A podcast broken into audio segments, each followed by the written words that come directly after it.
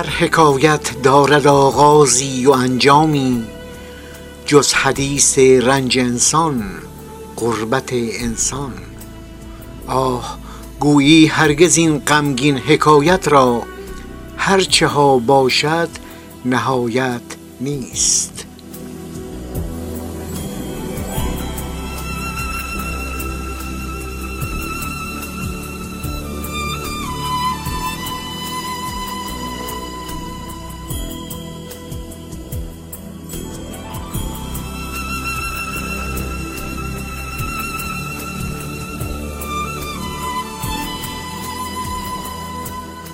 مهدی تقوایی و اودیسه رنجهایش. گفت و شنود با سعید شاه سوندی.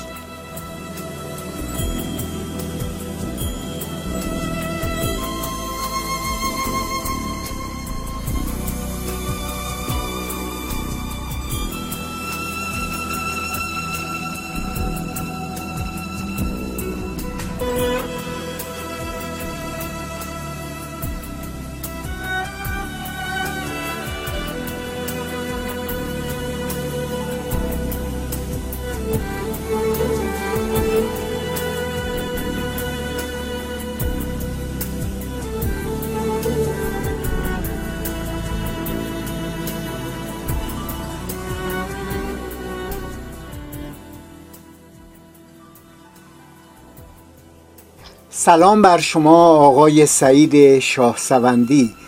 28 اسفند سال 98 18 مارس 2020 زنده یاد مهدی تقوایی درگذشت و به یادگارها پیوست. سرگذشت پر از درد امثال مهدی تقوایی. مرا بی اختیار به داستان اودیسه اودیسه هومر می‌برد. اودیسه سرگذشت یکی از سران جنگ تروا فرمانروای ایتاکاس که سفری پرمخاطره و طولانی را پشت سر می‌گذارد و رنگ و وارنگ بسیار می‌بیند. با این امید که دست متجاوزان را از سرزمین خود کوتاه کند. همانطور که میرانید اودیسه در کنار ایلیاد دومین اثر حماسی هومر داستانسرای یونانی است. اودیسه در بسیاری از زبانها معنای آوارگی و درد و رنج هم هست. آقای شاهسوندی شما از اودیسه اون انسان صبور از سفرهای طولانی و پررنج مهدی تقوایی بگویید. می‌دانم که شما از سالهای دور با ایشان آشنا و به بیانی دوست بودید. از نخستین روزهای آشناییتون با مهدی تقوایی تعریف کنید. با سلام خدمت شما و همه دوستانی که این گفتگوی ما رو میشنوند. قبل از هر چیز بگویم که زندگی زندگیات مهدی تقوایی پر از ماجرا و پر از حادثه و سرشار از فاجعه و درد و رنج است. و من تنها راوی بخش کوچکی از این فاجعه هستم. زندگی که او داشت در میان دو سنگاسیای بیرحم استبداد قدرت طلبی و جاه طلبی و بی پرنسیپی در زمان شاه در زمان جمهوری اسلامی و به ویژه در سازمان تحت امر رجبی جریان داشت. و اما برویم بر سر اولین آشنایی من با مهدی. اواخر سال 1351 بود که من در خانه های تیمی در اون سالها مشغول فعالیت بودم. نمی‌دانم کازم زلنوار بود یا محمد, محمد یزدانیان که بعد از کازم مدتی رابط سازمانی من بود در یکی از خانه های تیمی کتابی را آورد. عمدن می‌گویم کتاب نه جزوه و یا کتابچه بلکه به راستی یک کتاب بود. کتابی که بعدها کتاب دفاعیات نامیده شد.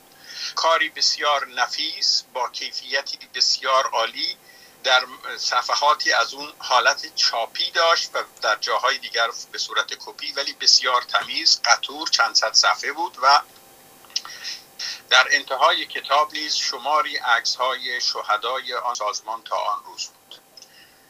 به گمانم کازم بود. به او گفتم عجب کاری است. این کار یک گروه مخفی چریکی نیست. این کار یک چاپخانه است. او هم با خوشحالی تایید کرد. تأکید کرد که کاری عالی است و البته همینجا بگویم که نقطه ضعف اصلی کار ما هم همین بود. آن کار بیش از اندازه و غیر متناسب با بیش از اندازه کیفی و بالا بود و کیفیت آن متناسب با موجودیت سازمان در آن مقطع نبود. همین عدم تناسب موقعیت باعث تحریک سواک شد. در پی پخش یکی از این کتاب ها توسط مهدی مهدی در اون ایام یک محفل مذهبی داشت در حوالی جنوب تهران و یک یا دو نسخه از این کتاب دفاعیات رو به اونها داده بود. در دست به دست شدن این کتاب ردی هم به ساواک رسیده بود و بازوی معروف کمالی که سرنخی از این کتاب پیدا کرده بود فردی را دستگیر کرده بود در جستجوی محل اصلی پخش این کتاب در واقع در جستجوی معمولی و بدون برنامه ریزی در 25 خرداد 1352 شامگاه به خانه مهدی تقوایی در جنوب شهر تهران رفتند و بر حسب یک تصادف البته تصادف ناگزیر چرا که این ناگزیر از این چارچوب بحث ما خارج است. در یک تصادف ناگزیر رضا رضایی هم در اون موقع در خانه مهدی بود و درگیری های پیش آمد که به کشته شدن رضایی و دستگیری مهدی انجام و به این ترتیب بود که بعدها ما دانستیم به اصطلاح مدیر چاپخانه سازمان فردی بوده است به نام مهدی تقوایی که دستگیر شده است. و به این ترتیب اولین بار من نام مهدی تقوایی رو بعد از شهادت رضا و دستگیری او شنیدم. سالها گذشت تا در فروردین 55 برای اولین بار بعد از ده ماه زندان در کمیته مشترک به بند دوی زندان اوین منتقل شدم و در آنجا برای اولین بار مهدی را دیدم و با او آشنا شدم. و بیشتر از آشنایی با هم صحبت کردیم. البته شما گفتید دوست. من می‌خواهم بگویم که هنوز تا دوست شدن بین من و مهدی فاصله بود و این را هم بگویم که در سازمان های سیاسی و به خصوص در سازمان مجاهدین افراد اجازه دوست شدن ندارند. هم رزم هم اتاق هم بند. آری اما دوست شدن نه. دوست شدن در سازمان مجاهدین زیل عنوان گرایشات منحط محفلی همیشه سرکوب می‌شد. با این همه گاه و بیگاه در هواخوری ها و ساعات هواخوری بند دو من و مهدی با هم قدم می‌زدیم. در اولین برخورد از نزدیک متوجه چند خصیصه عمده او شدم. نخست که مثل بقیه زندانیان سیاسی روشنفکر و یا به اصطلاح روشنفکر نبود. به مفهوم واقعیش مردمی بود. چیزی که در ادبیات محاوری مردم به او لوتی گفته می شود و در ادبیات کلاسیک با نام جوان مرد شناخته می شود مهدی به جوان مرد بود. او از جنس مردم بود. خاکی بود. از کف جامعه می آمد نه از پشت میز دانشگاه و مدرسه. و این یکی از ویژگی های او بود. نگاه ها و تحلیل هایش هم در گفتگوهای دو نفره ای که با هم داشتیم همینطور بود. این نخستین ویژگی او بود. دومین ویژگی او آرام و سنگین بود. بسیار سنگین. با وقار و با حیبت بود. هم در ظاهر هم در باطن. گاه فکر می‌کردی ظاهر سازی می‌کنه و عمدن خودش رو می‌گیره. شاید ریشه های از این هم وجود داشت. شاید در نزدیکی با و گفتگو با کسانی که چند کتاب بیش از او خوانده بودند و یا چند کلاس دانشگاه رفته بودند و او نرفته بود کمی هم احساس کمبود می‌کرد. اما وقار و سنگینی که او داشت تو را جذب می‌کرد. به نظرم این خصیصه آخری یعنی اون وقار و سنگینی که داشت تا آخر هم با مهدی بود. و ما تمام سالهای زندان عمدتا با هم بودیم در زندان اوین و در قصر. آقای شاهسوندی صحبت از رضا رضایی شد. در سلسله بحث هایی که پیرامون جزوه سبز با هم داشتیم صحبت از این شد که تاریخ همیشه با سلسله ای از علت و معلول همراه نیست. ممکنها و محتملها کانتینجنسی ممکنها و محتملها هم سرک می‌کشند. یعنی رویدادهای عرضی و غیر منتظر از اتفاقات پیش برنده جلو می‌زند. رضا رضایی اینطور که گفته شده به دفعات به منزل مهدی تقوایی واقع در یکی از کوچه های خیابان قیاسی رفت آمد داشت. در نیمه شب 25 خرداد سال 52 که معموران کمیته مشترک به طور ساده برای دستگیری مهدی تقوایی یا برای تحقیق پیرامون موضوع دفاعیات که شما اشاره کردید به در خانه او مراجعه کردن. رضا رضایی در ایوان خانه مشغول خوردن شام بود. نان و پنیر و هندوانه. با مهدی و همسرشون ناهید. زنگ در که به صدا درآمد همسر مهدی به پشت در رفت و در جواب سؤال شوهرش که چه کسی دم در است؟ به عمد با صدای بلند گفت چیزی نیست ساواکی ها هستند. به محض شنیدن صدای ناهید خانم رضا رضایی خود را به پشت بام رسان و از آنجا به کوچه پشت خانه پرید که پای وی در این حادثه شکست و کشان کشان خود را به داخل خیابان قیاسی رساند و زیر یک اتومبیل فولکس واگن مخفی شد. ماموران که صدای دویدن و پریدن را شنیده بودند به داخل خانه هجوم بردند و یکی از آنها خود را به پشت بام رساند و گلوله هوایی شلیک کرد. گفته می شود یک پاسبان که در منطقه مشغول گشت بوده با شنیدن صدای گلوله به سمت صدا می رود و رضا به تصور اینکه او را پیدا کردن با شلیک گلوله به سر خود به زندگیش پایان می دهد منظورم در یک برخوردی که پیشبینی اصلا نمی‌شد. در واقع همونطور که گفتم تاریخ همیشه با سلسله ای از علت و معلول همراه نیست. ممکنها و محتملها مثل همین داستان هم سرک می‌کشد و رویدادهای عرضی غیر منتظره از اتفاقات پیشبرنده جلو می‌زند. آقای شاهسوندی شما بفرمایید که در زندان شاه که با مهدی بودین در کدام زندان بودین و در چه سالی دقیقا؟ بله.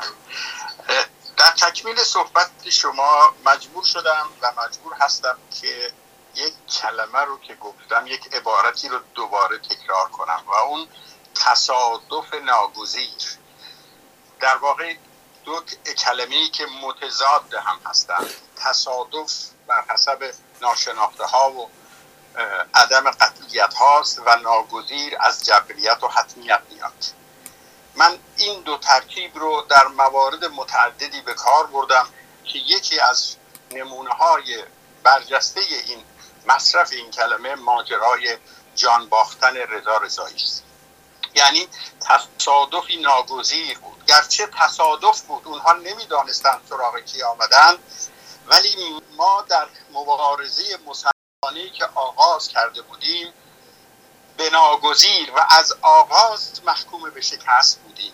به دلایلی که جای اون بحث اون اینجا نیست. و این یکی از اون تصادف های ناگزیر هستش که ما شاهدش هستیم. اما در پاسخ سوال شما عرض کنم که مهدی به خاطر همون خصوصیات مردمیش که خدمتتون عرض کردم و شخصیت آرام و سنگین و با بقاری که داشت یکی از معمولیت های او در زندان در بند دوی اوین در اون سالهایی که ما درگیر با جریانات راست نظیر اسکر اولادی و دیگران بودیم هم به لحاظ سن بالای مهدی و هم به لحاظ وقار و سابقه زندگی اجتماعی او مهدی یکی از معموریت های او تماس با این افراد بود و آرام کردن اونها.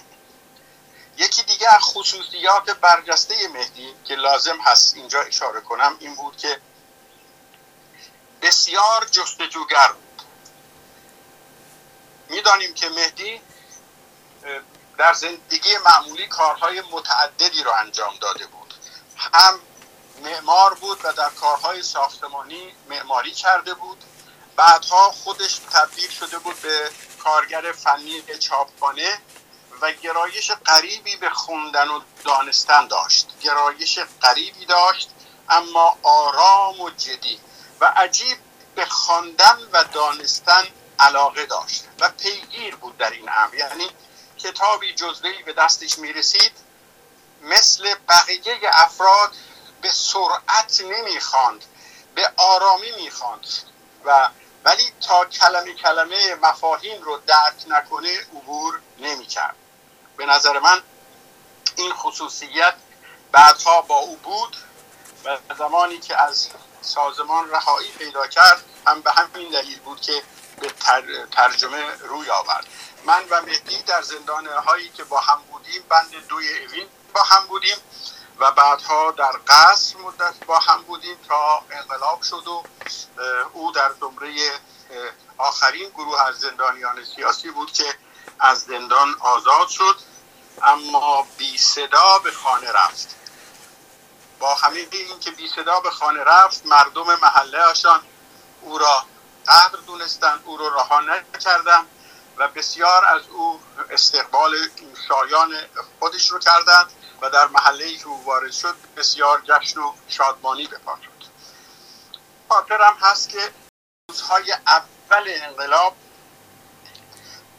چون به هر حال مهدی یک چهره اجتماعی شناخته شده بود نامش همراه با رضا رضایی آورده شده بود شخصیتی این چنینی داشت در نخستین روزهای انقلاب در یک حرکت نه تماما سازماندهی شده بلکه شاید بخشی از سازمان همراه با سیدی کاشانی به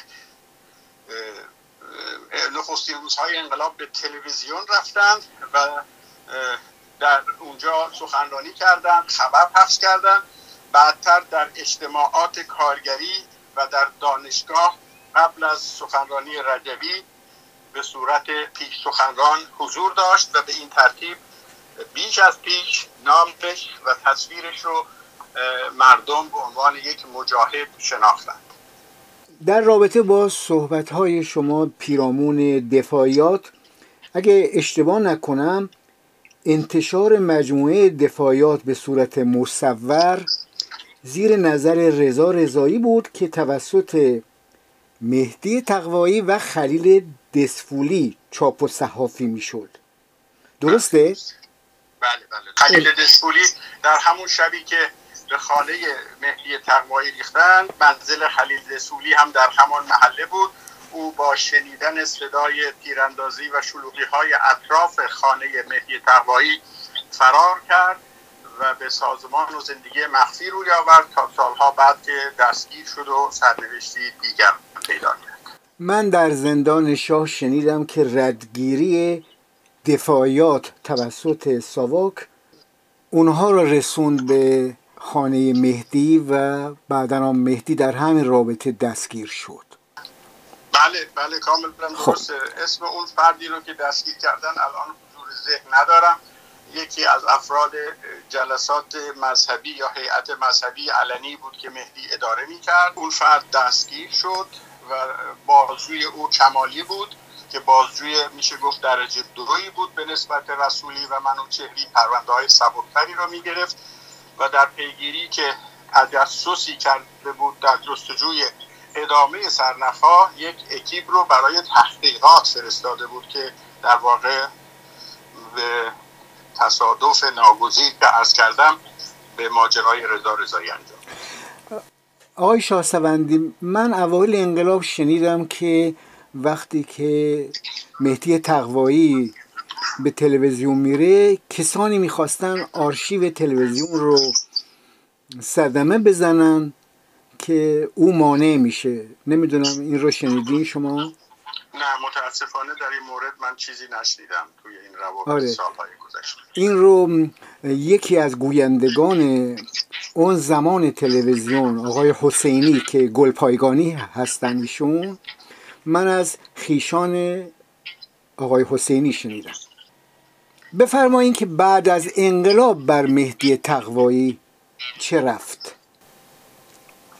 مهدی تقوایی یعنی کسی که در سازمان مجاهدین قبل از انقلاب رضا رضایی با او رابطه داشت و به اصطلاح رضا رضایی مسئول بود.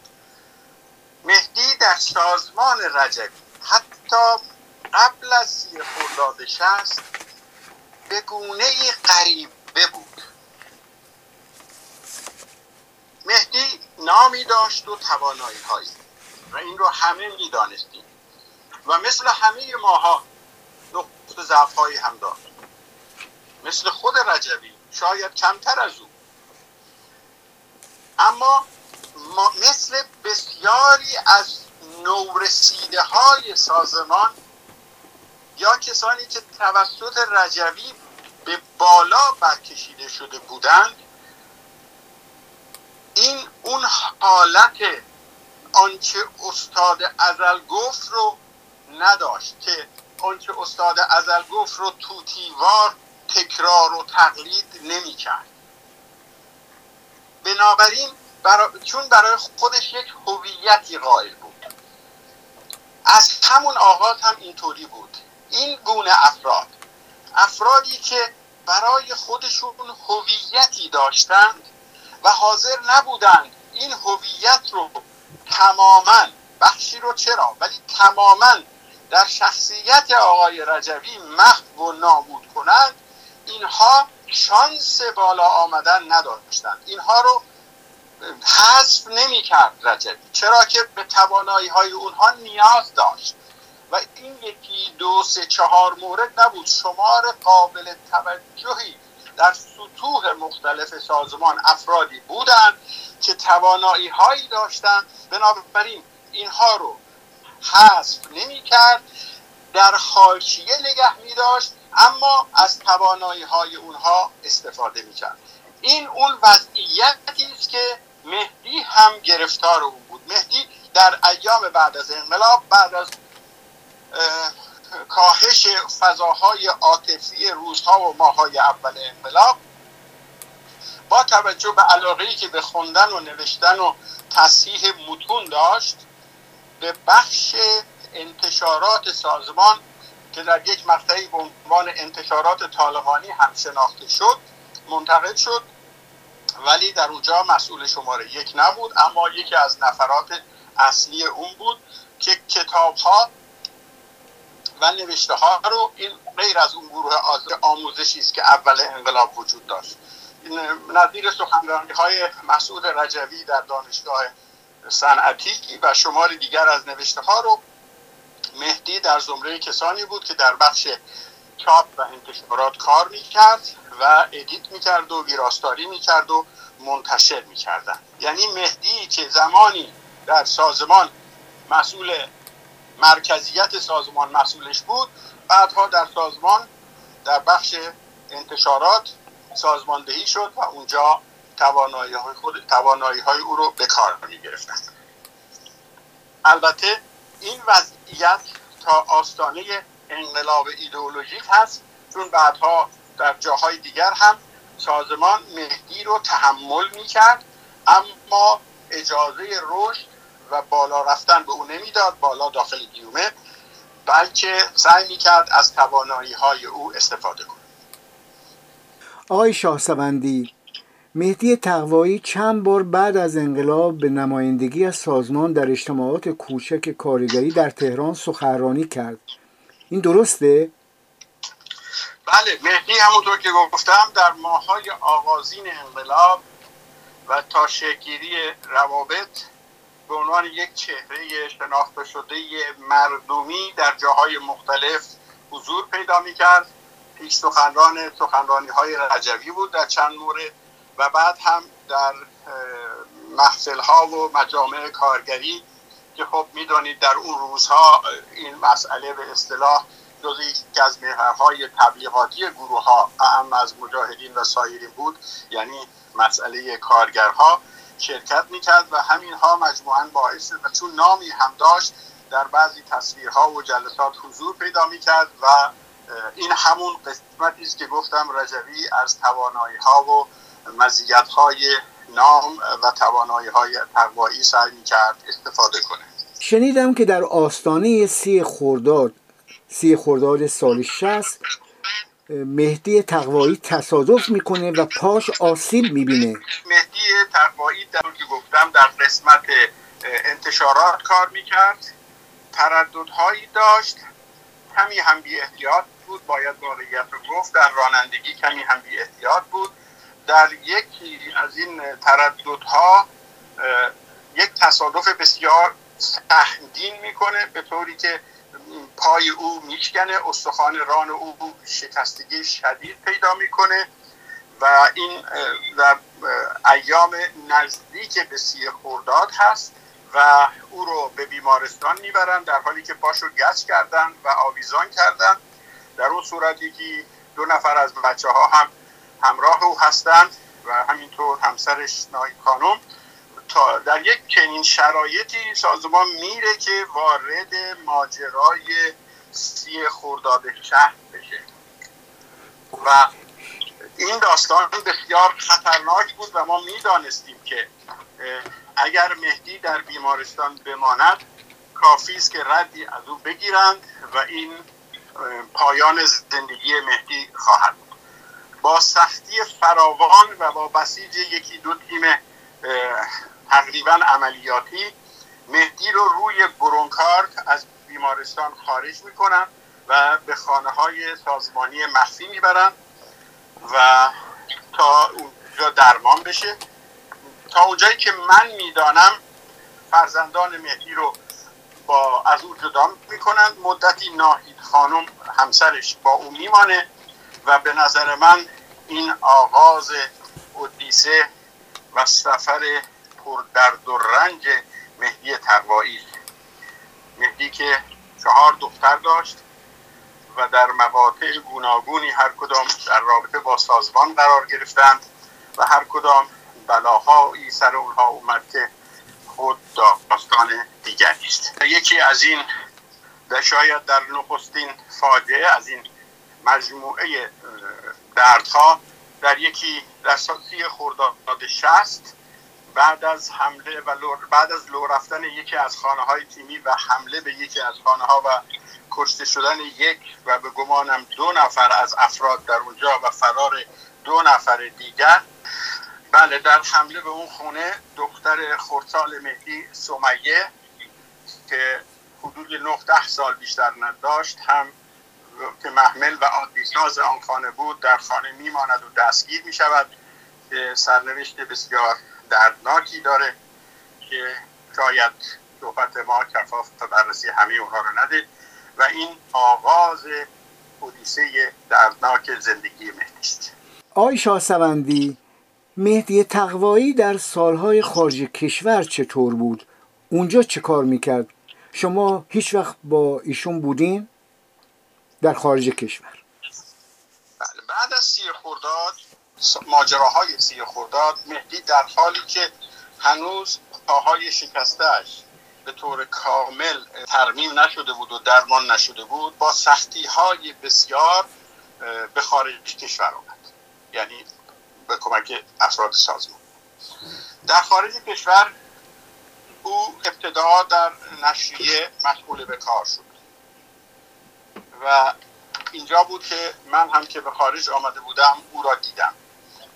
و بعدها در تشکیلات رادیو مجاهد همراه همسرش ناهید خانم در حومه پاریس و بعد هم در بغداد با هم همکاری می کردیم او در بغداد در تحریریه رادیو بود و به این ترتیب بود که ما روزانه و تنگاتنگ با هم تماس داشتیم در نشست های روزانه و صبح های رادیو مجاهد او هم شرکت می کرد او مسئول روزنامه های خارجی و بررسی به اصطلاح انعکاس مقاومت در نشریات خارج کشور بود و با همین عنوان هم مطالبی رو برای رادیو و نشریه مجاهد تنظیم می‌کرد. اما مهدی کماکان آرام بود و ولی آشکارا میلنگید. همونطور که گفتید یک دختر در ایران و سه دختر دیگر در سازمان داشت. با این همه همراه با ناهید خانم یک خانواده کوچک خوشبخت و مثال زدنی رو به نمایش گذاشته بودن در سازمان و این دیده می‌شد در سازمان که یکی از نمونه های خانواده های کوچک خوشبخت و مبارز اون سالها بود. البته خانواده تقوایی در این ایام یکی از نمونه ها هستن. می‌دانیم و من از نزدیک می‌دانم که مهدی عاشق بود. عجیب عاشق خانواده بود عاشق همسر و فرزندانش. اما در این حال مبارز و مجاهد هم بود. این وضعیت یعنی خانواده دوستی همراه با مبارزه در گذشته های دور یک مزیت بود که توانسته تضاد خانواده و مبارزه رو به خوبی حل کنه. اما در ماجرا و قوقای معروف به انقلاب ایدولوژیک این تبدیل به یک نقطه ضعف بود. این ماجرا یعنی همراه بودن خانواده مهدی البته منهای سمیه که در ایران بود با فرارسیدن چه بگویم خیمه شب بازی سال 64 سیلاب مهیبی برای سرپوشی و شکست های رهبر به راه افتاد و در اینجا باید زیل عنوان و بهانه رهایی زن و وحدت انسانها با رهبر هر رابطه دیگری رو زیر سوال ببرند و سرکوب کنند. در حالی که ما می‌دانیم امروزه و اون موقع هم کمی بعد دانستیم و دانستم که داستان چیز دیگری است. در فاز اول این ماجرا ناهید خانوم که در بخش ما هم کار می‌کرد در قسمت آرشیو رادیو کار می‌کرد او که بار سنگین سالها حتی سالهای قبل از انقلاب رو بر دوش داشت. برای اینکه ناهید خانم با پای خودش و با میل و خواست خودش نیامده بود. دستگیری مهدی سالها او رو به پشت درهای زندان کشانده بود و او خواسته و در خیلی اوقات ناخواسته به دنبال مهدی کشیده شده بود. و این وضعیت او رو دچار مشکلات و گرفتاری های روحی روانی کرده بود. به خصوص او که در دو رنج فرزندانش و به خصوص سمیه رو هم در حالها در اون ایام با خودش همراه داره. این وضعیت چنان ناهید خانم رو خسته و گرفتار کرده بود که گاه و بیگاه گرفتار نوعی تشنج های عصبی یا چیزی که در عرف معمول بهش بیماری سر میگن گرفتار کرده بود. در سالهای قبل از انقلاب ایدولوژیک ما به کرات شاهد این تشنج های عصبی ناهید خانم بودیم که بلاچار او رو به تنهایی و به اتاقش میفرستدن در تاریکی مدتی آرام می‌گیره و هر از گاهی دوباره این های عصبی او شدت می‌گرفت. و اما پرفه و دردناک این که در اون سالهای بعد از انقلاب ایدولوژی چون زیل عنوان رهایی زن آمده بود چنان غیر واقعی زنها رو چماق بر سر مردانی که مقاومت می‌کردند میکوبیدند و اونها رو بالا میبردند که بعدها پزشک مخصوص سازمان در گزارشی نوشت انقلاب ایدئولوژیک دردهای عصبی و روانی رو خوب کرده دکتر زبیح بود که بعدها هم در فروع کشته شد و گزارشی مفصل در اینجا نوشت که محور گزارش او این بود که ناهید خانم ظاهرا داخل گیومه ظاهرا از اون شوکها و فشارهای عصبی رهایی پیدا کرد. نام مهدی در لیست شورای مرکزی سازمان در سال 64 به عنوان معاون مرکزیت قید شده. ببینید من اشاره کردم به خیم شبازی تمام اون عناوین تمام اون عنوان ها یک سازمانی که کل موجودیت اون سازمان بعدا میشه گفت بیش از 90 درصد تمامی اعضای سازمان اسمشون در اون لیست 500 خورده ای نفری آمده است. مسئولان نهاد تعدادی معرفی شدن به عنوان مسئولان نهاد در حالی که نهادی وجود نداشتش. همینطور مرکزیت و معاونین مرکزیت و دفترهای دفتر سیاسی و تمام این ماجرا برای این بود که در ابتدا یک راه حل یک مسیر انحرافی پیدا بشود برای تخلیه نارضایتی ها و بنبست تمام ایار خطی تشکیلاتی سیاسی درون سازمان که جز با کنار رفتن آقای رجبی و جز با استعفای او و اعلام خطاهای او حل نمی‌شد با یک فرار به جلو ابتداعا همه رو بردن بالا در اثر انقلاب ایدولوژیک و بعد همه به تایید رهبر پرداختن و بعدا در فاز دوم یکی یکی شروع کردن خط زدن اون کسانی که مطیع و منقاد نبودن که یکی از اونها هم مهدی بود. آی شاه من شنیدم که مهدی تقوایی در سال 68 تحت برخورد قرار گرفته بود. انتقاد داشت و اینطور که خودش می‌گفت و من از ایشون شنیدم در اون مدت مراحل اولیه جدایی رو طی کرد. بعد گفته شد گفته شد که رژیم جمهوری اسلامی خبری منتشر کرده که مهدی تقوایی در زندان در قرارگاه اون تشکیلات در عراق تحت فشاره. و بنابراین می‌برن این خبر رو پیش مهدی و او میاد در رادیو مواضع سازمانی رو تایید می‌کنه. این خبر آخر که گفتم من از مهدی نشنیدم. دیگران گفتن. آیا می‌تونه درست باشه؟ بله و می‌دونید که این یک چیز کاملا شناخته شده بود. من بارها گفتم اکنون هم تکرار می‌کنم در این مقاطعی که داریم صحبتشو می‌کنیم نسل ما گرفتار دو سنگ, دو سنگ آسیاب استبداد و خودخواهی و جاه در یک سو جمهوری اسلامی بود با اعدام ها و قتل های روزانش که هیچ نشانی از تغییر و تحول در او دیده نمی‌شد و انسان و هر انسان دردمندی مجبور بود نسبت به او موضع مخالف داشته باشه. در سوی دیگر سازمان مدعی اون حکومت یعنی سازمان آقای رجبی هم از نظر محتوای ایدئولوژی و تشکیلاتی هیچ دست کمی از اون حاکمیت نداشت. منتهای مراتب داستان این بود که اون یکی در حاکمیت بود و داغ و درفش و تیغ و صحنه های اعدام رو می‌تونست هر روز اجرا کنه. این دیگری از نظر فکری همون خصوصیات رو داشت. منتهای مراتب دست بستگی یادمون نره که محاکمه علی زرکش و صدور حکم اعدام او هم در همین سال هاست که صورت می‌گیره.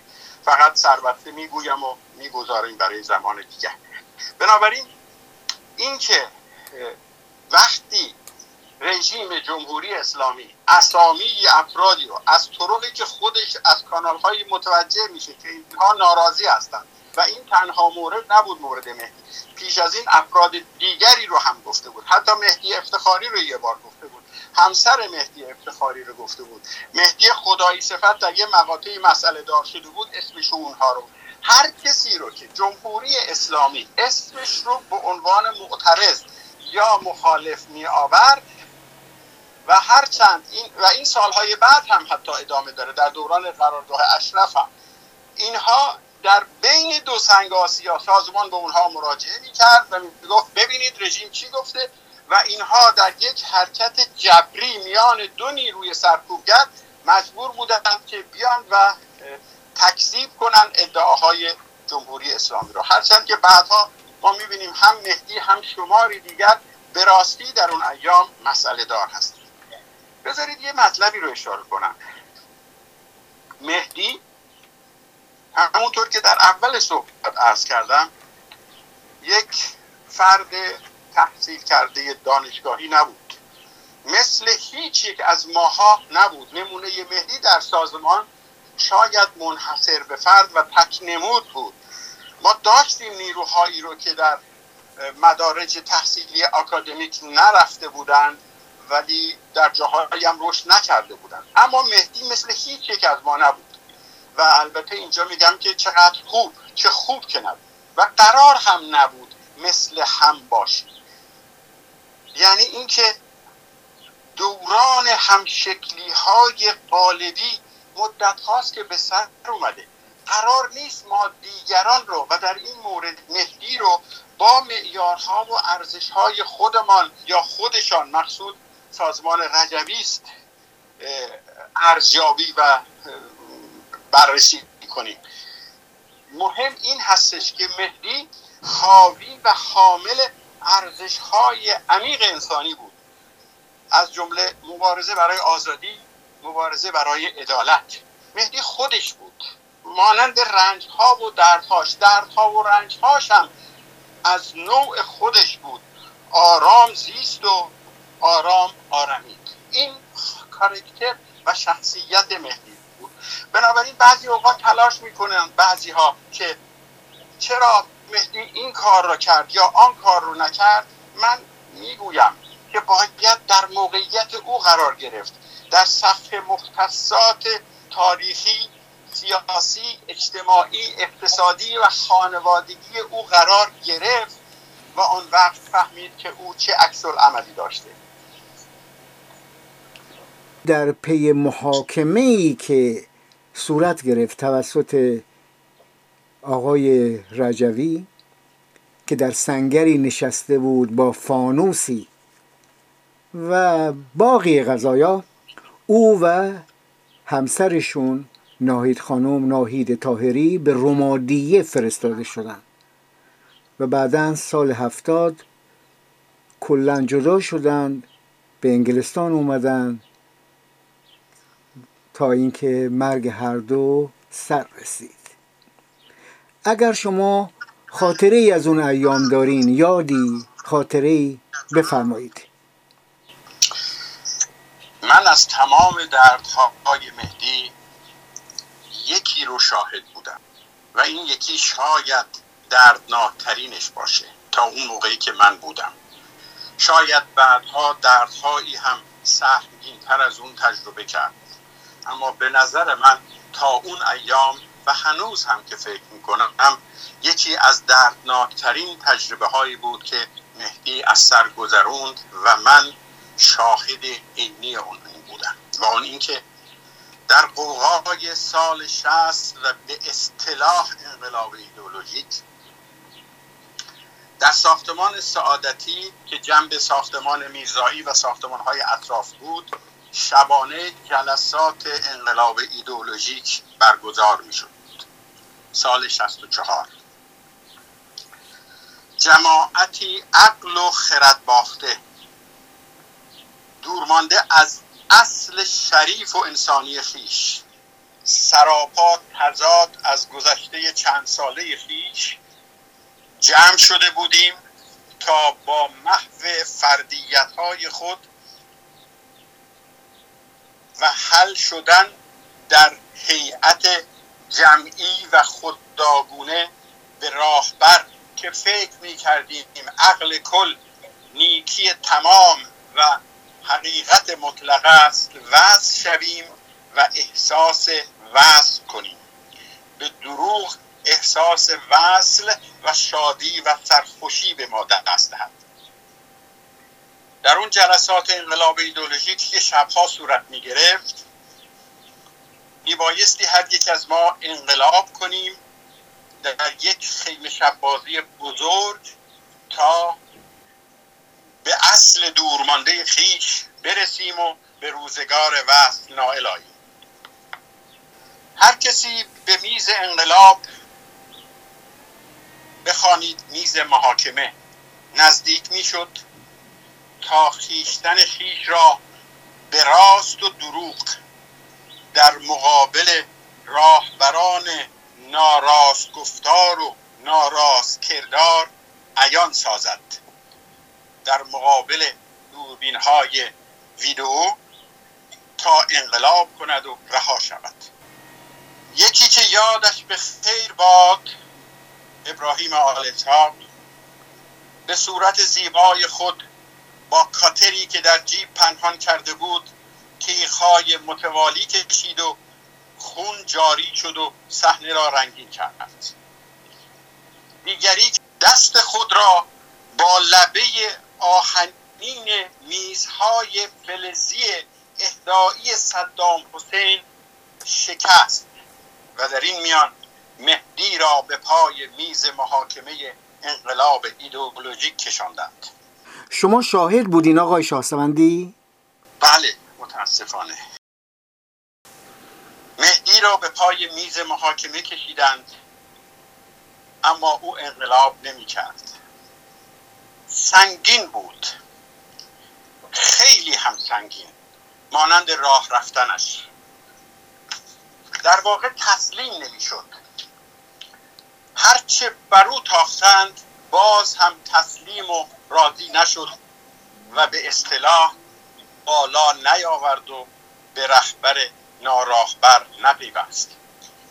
باید او را می شکستند باید او را می شکستند و او می شکست تا بالا آورد. و گاه گناهان کرده و ناکرده را برملا کند تا رها شود و پاک. تا بتواند به محبوب بخوانید رهبری برسد و وقت شود. حتی میبایست گناه کشته شدن رضا رضایی را برگردن گیرد. و این چیزی است که من اون ایام به خوبی می‌دانستم. قبل از اینکه افراد در انقلاب ها شرکت کنند در لحظه انقلاب یک جمعبندی از هر کسی صورت می گرفت و بعضی افراد در جریان بودند. که این فرد باید به فلان نقطه برسد یا آن فرد به فلان نقطه برسد. برای مهدی رسیدن به نقطه ای بود که باید قتل رضا رضایی رو برگردن بگیره تا بشکنه و تا بعد از شکسته شدن وصل بشه به رهبر. و این کلید رهایی او از فردیتش بود. اما مهدی گام پیش نمی نهاد من اون صحنه ها را انگار که دیروز بود بعد از سی و شش سال هنوز در جلوی چشم دارم. مهدی چنان سنگین بود و چنین, چنین آرام که تمام هایهوی ها و تمامی داد و بیدادها و حتی توهین ها و تحریک های گوناگون برنامه ریزی شده او را تکان نمی‌داد. تو گمان می‌کردی که سنگی در هیئت سنگ و استوانه در روبروز داده است. انواع و اقسام توهین ها رو بر او روا کردن حاضران در صحنه. اما او تکان نمی‌خورد. حرف نمی‌زد. نه چیزی به اثبات می‌گفت و نه چیزی به نفی. در این ایام و در این لحظه اندیشه شیطانی آری به راستی شیطانی شیطان به مفهوم ضد انسانی عرض می‌کنم. اندیشه شیطانی از ذهن اصحاب محاکمه کنندگان دادگاه های تفتیش عقاید گذشت. نمی‌دانم جابرزاده بود یا توحیدی. اما بی تردید یکی از این دو. گفت ناهید خانم را صدا زدند. همسر مهدی که در بخش ما بود. ناهید در این ایام به میمنت رهایی زن به مقام منیع عضویت سازمان رسیده بود. کسی که این همه سال از 52 تا 64 دوازده سال هست و نیست خودش رو و با همه توانی که داشت کم یا زیاد در اختیار گذاشته بود تازه در اون سال به مقام منی عضویت رسیده بود. از مهدی خواستم که به عنوان زشتی کار علنی کردن زشتی کارش به گوش ناهید خانم سیلی بزند. این کار رو برای این کردن با این توجیه انجام می‌دادن که می‌گفتند زشتی کار تو چنان است که گویی فلان و فلان و فلان. از مهدی خواستند به گوش ناهید سیلی بزند. اما مگر عاشق معشوقش را سیلی می‌زند و او نزد. مهدی سنگین تر از این حرف ها بود. نمی‌دانم. واقعا نمی‌دانم که آیا محاسبه خردمندانه و خردگرایانه ای می‌کرد در ذهنش یا عشق و عاطفه مانع بود. به هر حال هرچه بود مهدی به گوش ناهید خانم سیلی نزد. وقتی که اون اندیشه شیطانی در مرحله اول به بنبست رسید از ناهید خانم خواستند به گوش مهدی سیلی بزند و می توان درک کرد که برای او چقدر سخت بود.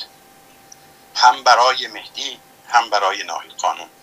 سیلی خوردن از محبوب برای مهدی بسی دردناک بود دردناکتر ناهید خانم کمی مقاومت کرد و سرانجام تسلیم شد و اینجا بود که مهدی فرو ریخت. نه به دامان راهبر. ابدا مهدی فرو ریخت نه به دامان راهبر بلکه به درون خیش.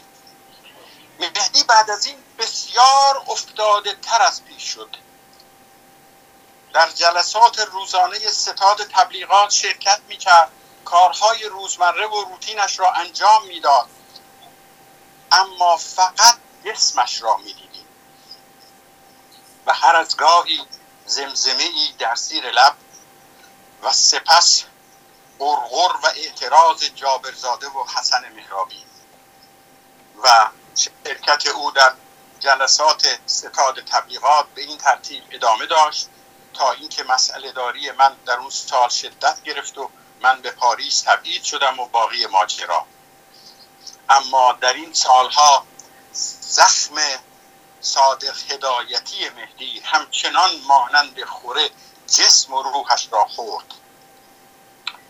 بعدها شنیدم که او هم دوام نیاورده و سختی اردوگاه پناهندگی رومالی در عراق را به حضور ناحضور در میان اون عقل باخته ها ترجیح داده است. در این مسیر به تلخی از فرزندانی که با تمام وجود آنها را دوست داشت هم جدا شد. در این مسیر چنان بر او سخت گرفتن که مجبور به جدا شدن از فرزندانش آن میوه های وجودش شد. با این وجود او رفت تا خود را بیش از این نبازد. بعدها شنیدم در لندن مستقر شده است. اولین باری که تلفنی با وی صحبت کردم از پشت تلفن اینطور خطابش کردم. چطوری آمت و می‌دانید که این آمت رو در سازمان به عنوان تحقیر به او می‌گفتند.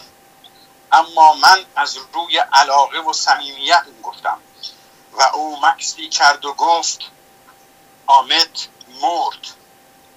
و من گفتم مهدی عزیز تو همیشه برای من همان آمد دوست داشتنی هستی.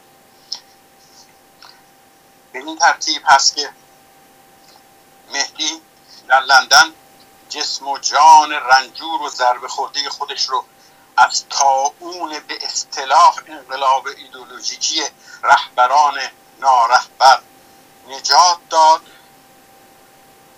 اما هنوز نیمه جان به در نبرده بود که بیماری سرطان به جان او و خانوادهش افتاد و یکی یکی آنها را برد تا نوبت که مهدی رسید. یادش گرامی است.